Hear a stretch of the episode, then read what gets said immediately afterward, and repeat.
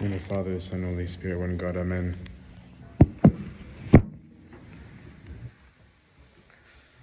I uh, found out when I arrived that I forgot my notes at home. So I'll trust in your prayers and uh, that you'll put up with me if it's not fully organized in my head.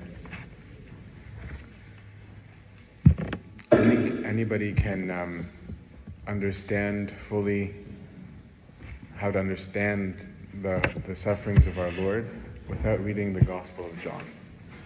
Right? And that's why the majority of the readings of this week are from the Gospel of John, and all the most detailed ones are the Gospel of John.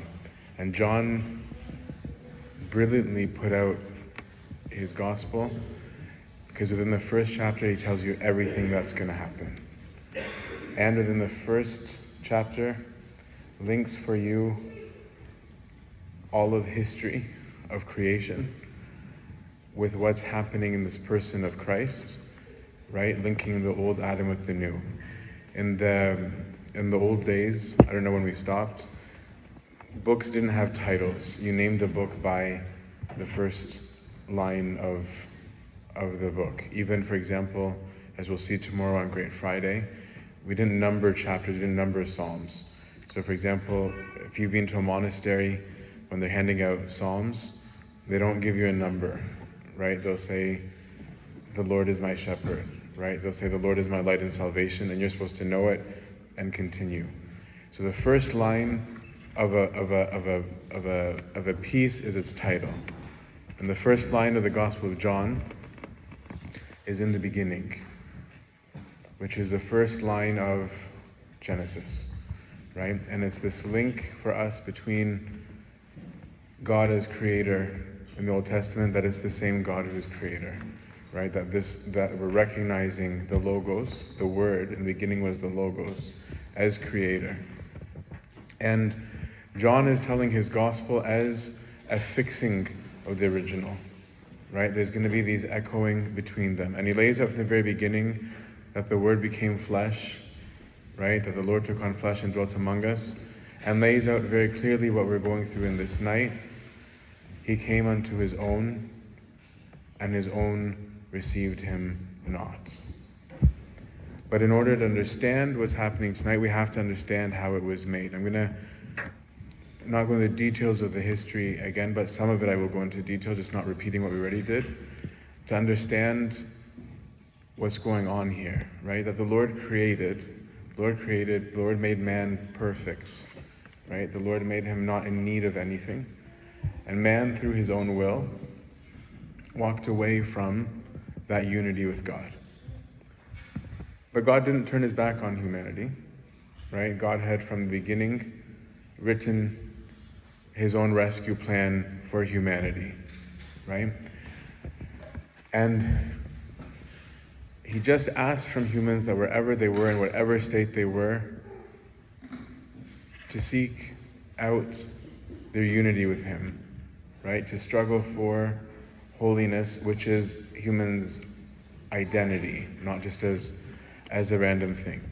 And we've gone throughout the readings of the week where we, we read the reading of that creation, we read the readings about the fall, and we read the readings about the flood, and we read all of these things and the great deliverance of God. And then finally, um, when, when humanity kept on refusing God, God's reaching out to the person of Abraham, which we read about this morning.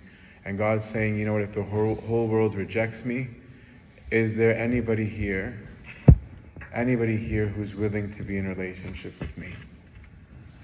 And so Abraham said yes, right? And the covenant with Abraham was, okay, I will be your God and you will be my people. And I will bless you above all blessings. And I will even bless you in the way that's not my thing. Money is not my thing right? War is not my thing. Kingdoms are not my thing. But I'll give you those things too. Because you followed me, I will use you to show the whole world that I am the true God. And in your language I will give you, and in my language I will give you. Only I ask from you to remain holy. And Abraham was very faithful um, to this. But we see that Abraham's kids not so much, right? Isaac is quiet. We don't know too much about him. We know that Jacob had a lot of issues, right, with his kids, right? He deceived his dad, but you see the changes in generations, right, as they move away from the original, the source. But as we talked about on Sunday night, the people at one point said, Yeah, yeah, yeah, all this God stuff is nice, but everyone else has a kingdom. We want a kingdom. And as we spoke about, the Lord said, Fine, right? You can, you can have your kingdom, just please, please don't forget the point. But then, shortly after, and keep in mind that these people had originally started their unity with God just with Him. They weren't defined to a place. Abraham wandered, right? He'd go to Egypt, he'd go to Canaan. Abraham went all over. It was only when they settled in the promised land that they finally had a place. And when they had a place, they wanted a kingdom. And then the righteous King David, in good faith, says, Lord, I'm. I'm embarrassed that I live in a palace and you live in a tent. I want to build for you a temple. And the Lord said, I was very fine wandering with you. Didn't I wander with you? Right? And as John says, the word became flesh, and English says dwelt among us. It actually says tabernacled, tented, camped. Right? And he's like, I was fine with camping with you. Right? I don't need your building. And he said, but Lord may it doesn't, it, it can't be. I, we need to make you a house. And he said, fine. The Lord knew that this temple wasn't going to do a lot of good. He said, okay, David, you raise the funds, your, your son can build it. And they built the temple. And the reason I'm bringing up the temple is because when they built the temple, the people started to move religion from being everywhere to being a thing that happens in the building. And what originally started as, for example, the Feast of the Tabernacles, where people went out in the fields and they camped and they had tents, everybody moved to the temple. You have to do it in the temple. And slowly we started to associate holiness with ritual, holiness with building, holiness with system. And it's not that system is wrong, and it's not that ritual is wrong. It's not even that the building is wrong. It's that just like when they became a kingdom, just like the temple, they completely forgot the point. And as they got more sophisticated, they made a lot of rules, right?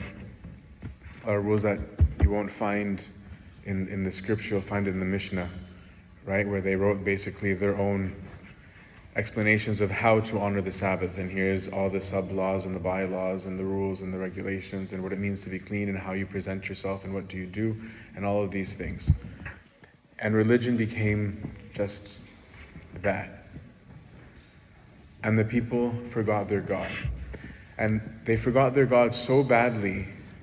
We talked about the Civil War, we talked about those so badly that there came a point where, and we'll read about him on Joyous Saturday, King Hezekiah where it reached a point where the people forgot about Passover. Right? They completely forgot. Right? Where literally one of the priests, and God knows what his how he was functioning, found the Torah by accident when he was cleaning. He's like, hey, it turns out there's this law we are supposed to be following. There's this thing called Passover. We haven't been doing it. I think we might be in trouble. Right? Can you imagine church getting so sidetracked that we completely forgot about Eucharist. The first time I ever had an imagination of what that could look like was COVID, when people got so used to not going. Right? When there was a period where we could not enter at all, I'm just like, okay, now I can picture it. Before that, I couldn't. I couldn't imagine how anybody could even have a thought in their mind of church and there not be Eucharist. It had reached that point among the Jews. And still, the Lord was looking to save. And as we read about in this morning and this evening, you're saying this old covenant's not working because you guys have, have felt that the law was about, not about inner holiness, but about outer holiness. Thou shalt and thou shalt not.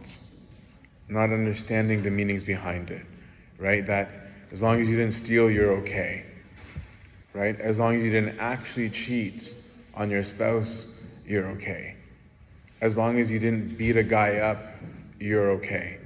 And Lord was saying that's that's not okay. I mean that's good, right? But it's it's not about that. It's about here. Which is why he was saying, and in this new covenant I will take away your heart of stone and I will give you a heart of flesh. But when the people had walked away so badly, as we talked about, the, the Jews were taken into captivity, and as we said already, for 400 years, they were without hearing the voice of God, and they were an occupied nation. And now we'll fast forward to the end of the first century BC, because when the Romans take over Judea, this strongly affects everything that's happening this night, and there's a reason why I'm getting into this history. The Romans couldn't care less about the Jews, right? They said, well, we'll tolerate you if you behave. And the Jews, as we said, had become a political nation, not just a religious nation. And so there was a certain Jew who saw it as politically a good idea to join forces with the Romans and to help them out in their endeavor. His name was Herod. And the Bible records Herod as a horrible person because of what he did. But as far as kings go, Herod was amazing. Herod was an engineer, Herod made cities, Herod did a lot of things. And the Romans, because of his gesture of goodwill towards them, told him that he could be the ruler of a certain part of the province of Judea, the new Roman province of Judea. Where instead of there being a Roman governor, which there is for the rest of Judea, Pilate, as we're going to see, right? that there's a region that's controlled by the Jews. The part controlled by the Jews, they were allowed to implement Sharia, Judaic law, right? The part under the Romans was under Roman law, and we're going to come to why that matters shortly, because it matters greatly in the trials that our Lord is going to go through, because he gets tried by all of them, by Herod's successor, his son, right? By Pilate, by the Sanhedrin, right? All of these people are the ones that he'll be at. But Herod's kids weren't so great. And Rome was struggling with the temple. The temple is a symbol of the Jewish nation. And so they took a very decisive act in the year 6 AD that matters a lot. We don't talk about it much, and it mattered so much. In the year 6 AD, Rome began to appoint who would be high priest. This is equivalent today of the government of Egypt electing our pope. Just saying, we'll choose your pope. If you want to give us suggestions, we might take them, but we're choosing your pope. Your pope's authority comes from us, not from your God. And that's what happened in the year six. Why does that matter? Because I don't think we realize that this horrible mix of politics and religion that was happening in the temple played very significantly in the life of our Lord because the Jews knew, the high priest knew, that their power wasn't from God. They had taken their power from the state. And because of it, they cared very much about pleasing the state. Because if they don't please the state, I'll remove you and I'll put a new high priest, which is what happens, which is why St. John is one who knows what's going on when he writes it because the other gospels say Caiaphas is high priest. And factually, that's correct. Some biblical critics are like, John clearly doesn't know what he's talking about because he says Annas. I'm like, no, he knew exactly what he's talking about because Annas had been removed. But in the eyes of the people, the high priest is supposed to be forever. So in the eyes of the people, the real boss is Annas, even if on paper it's Caiaphas, right? But they know that they're going to answer to Rome if they don't keep the peace. They're ready to sell out their God for politics, right? There are many betrayals that happen this night, right? There are many betrayals that happen this night. And so they want our Lord dead. They want him dead because of their envy, their, their complete and utter envy of this man. Right? As the Psalms have been saying, he's like, I, I speak peacefully, but they pursue me without a cause. The trial that we read about tonight is a, a trial in search of an accusation. Right? They brought him into a trial deciding that he's guilty, but not knowing what to accuse him of. And by Jewish law, by Jewish Sharia, you have to have two separate witnesses give the same story. Lest you read this and think that the, they're trying to give the Lord a fair trial when it says they couldn't find two witnesses to agree. It almost it looks outwardly like, oh, they're, they're doing due diligence. No, they're not. Right? They're trying to follow the rules because if they don't have two separate witnesses, then they can't kill him. And so they're bringing these people one by one, being like, can anybody say anything that sticks? Right? We just, we just need something, right? Anything, right? For us to be able to condemn him. And what they don't realize is that the Lord, the new Adam, is on trial on behalf of man. And when they make these accusations against him, while about him they're false, about us it's true. And so he remains silent. He remains silent, he takes it. When does he speak? When there's a question directed at him, the Son of God. Are you the Son of God? And he says confidently, I am, and thus you have said. Right? For this, this is true. Right? Behold, I have come to make all things new. And it is at this that the high priest rents his clothes, right, and says, We don't even need a witness anymore. We've all witnessed the blasphemy ourselves right? Because what are the two things that they'll hold him on trial for, that they hold as his, his conviction for? Blasphemy. And there's a second or third century text where they say, and also for sorcery. Sorcery, you can imagine, is because he did miracles. And they couldn't call it a miracle, but they couldn't deny that it happened. So they had to use an accusation of sorcery. But here's the problem this is why the history comes in they can't put him to death because the temple falls under the jurisdiction of Pilate, not of Herod. Herod happens to be in town because it's the feast. But what did they want? They, were, they wanted to humiliate this one who humiliated them.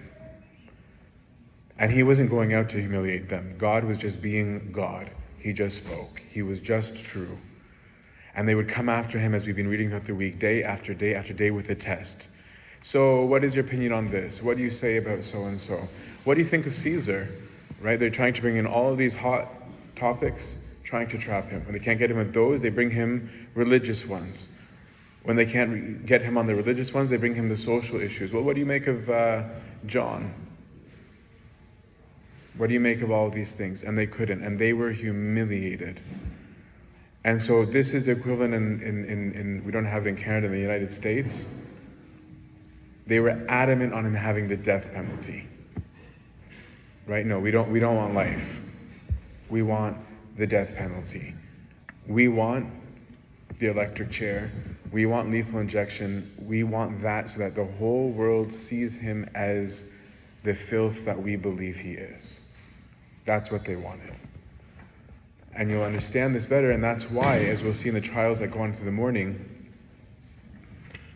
why they have to go to Pilate. They need a death sentence from Pilate because they can't hand it out. They have no authority. Rome has stripped them of the ability to implement that part.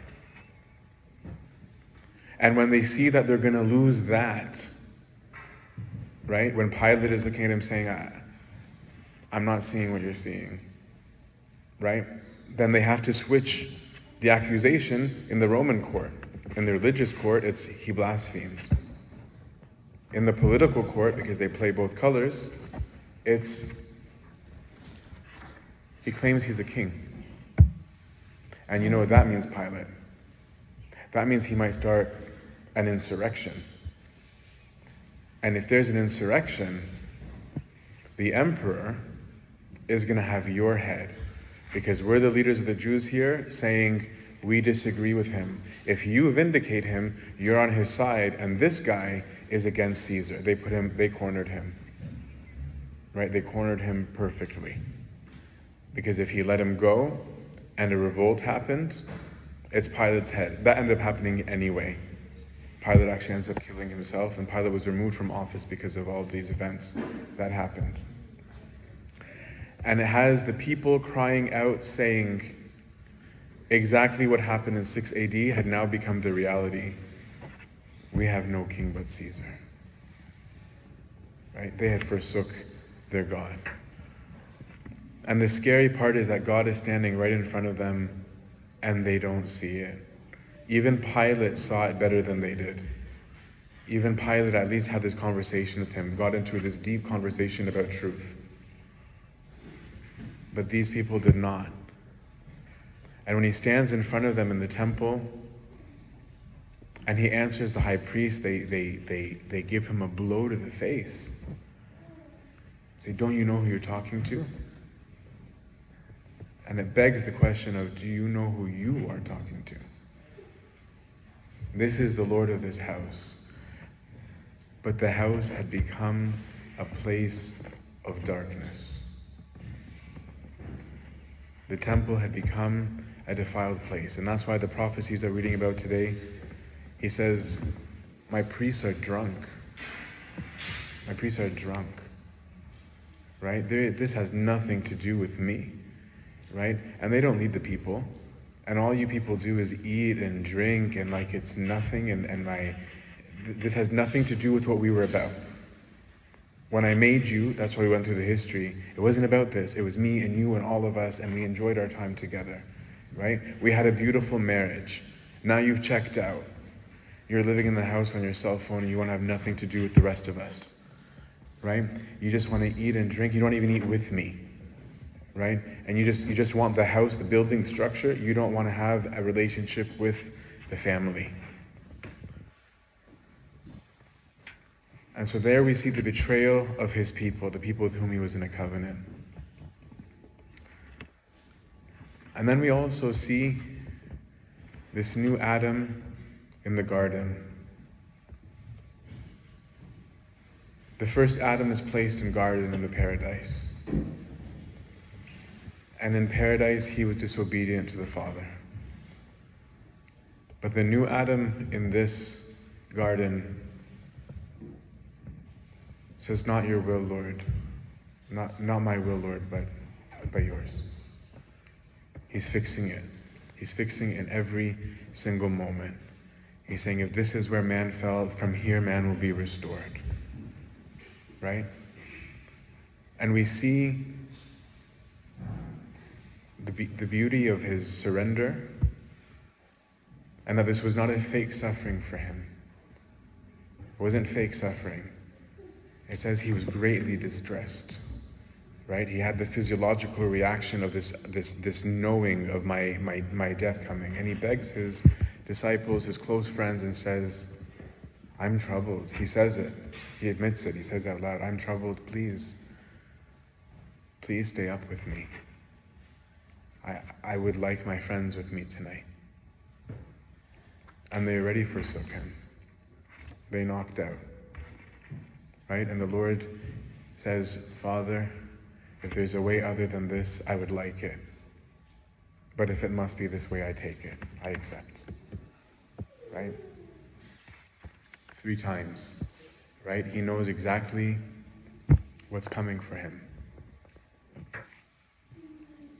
And then comes one of the twelve he chose. And as we read in the readings earlier today, the Lord had said, I don't call you servants, I call you friends. My friends know everything about me. And when Judas comes and says, Hail, Rabbi, in modern English or modern Arabic, Salam, in English, hey, with a simple hey, like casual in friends. And our Lord is one who greets him and says, friend. He calls him friend. And with a kiss, with the greeting, has marked the Lord.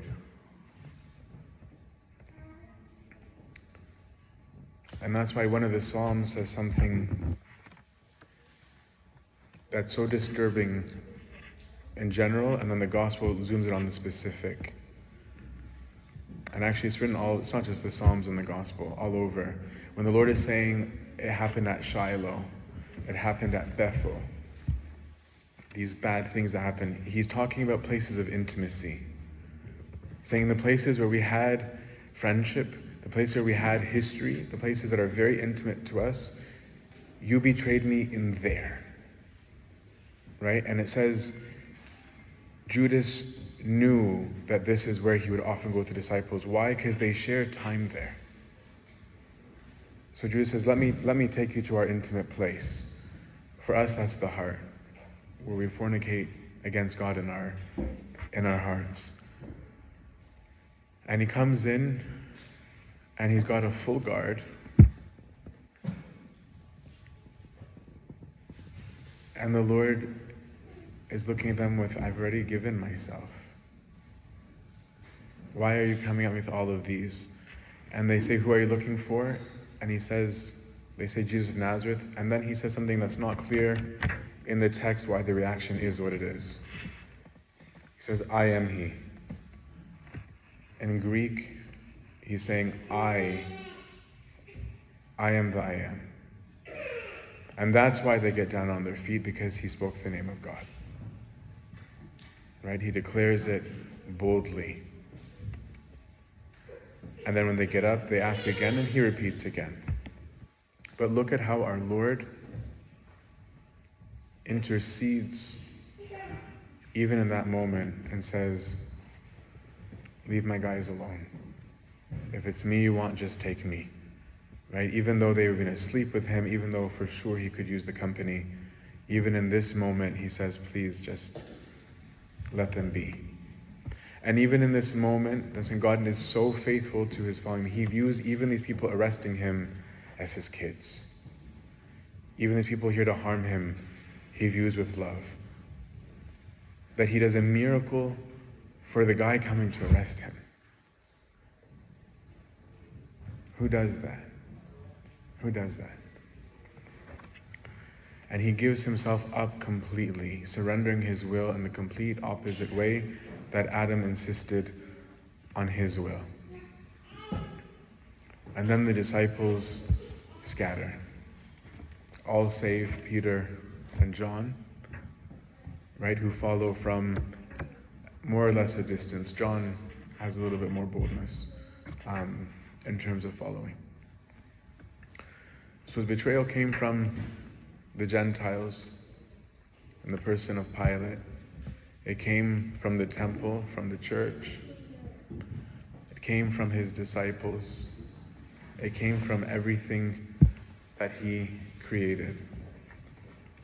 But lest we lose ourselves in the meditations on the betrayal,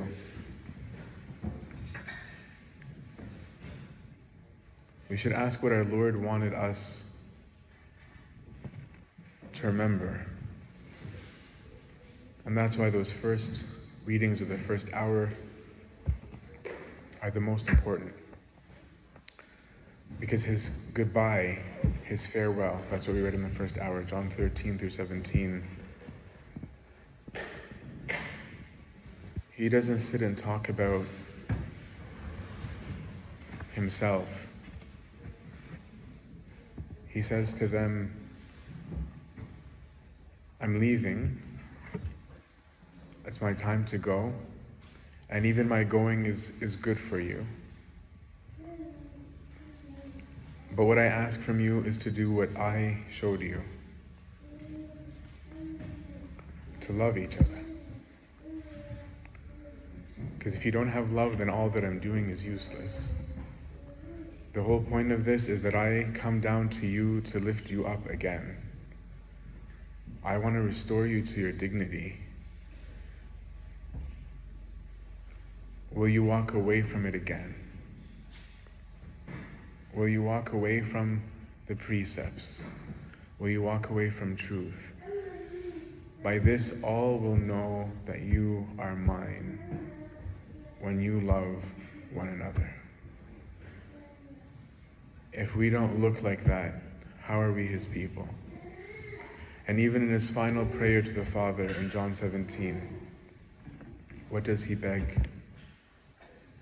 For us to be one. Make them one, O Father, even as you and I are one, I in you, and they in me. And he even takes it further. He's not talking about just the disciples, because he said, I don't just pray, Father, for these 12. I pray also for those who believe because of them, which is us. The Lord in that night prayed even for us born out of time to these.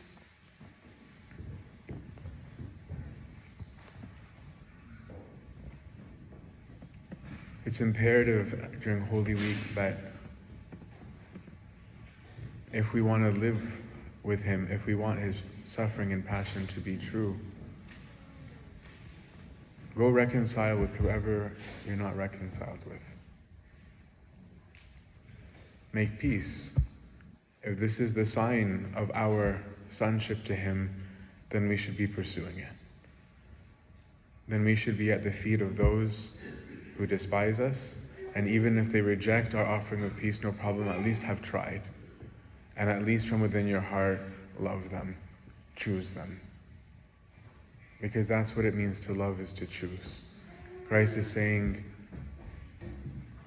You didn't choose me, he said, disciples, I chose you. I loved you. As John will phrase differently in his epistle, we love him because he first loved us. We loved back. He initiated the choosing. Do we choose him? And if we choose him, he says, My children, if you love me, that's what he said in his goodbye. If you love me, if you claim you love me, keep my commandments. What are my commandments? Love God above all and your neighbor as yourself. How do I love my neighbor? He tells the story of the Good Samaritan. Even your enemy. If I'm hungry, feed me. If I'm sad, comfort me. If I'm homeless, let me in. If I'm in prison, visit me. Because whatever you do to these, you have done to me. And now, as we walk with Him through this night of agony, where for us we go home and sleep, for the Lord this went straight through the night. Straight through the night. Where in the morning we will say with Him, I'm ready. I'm ready for the scourges. May we offer Him our love. May we offer Him company to walk with Him on the journey. And may we have a heart of love like His that his final farewell not be in vain. To him be glory, now and always, into the age of all ages. Amen.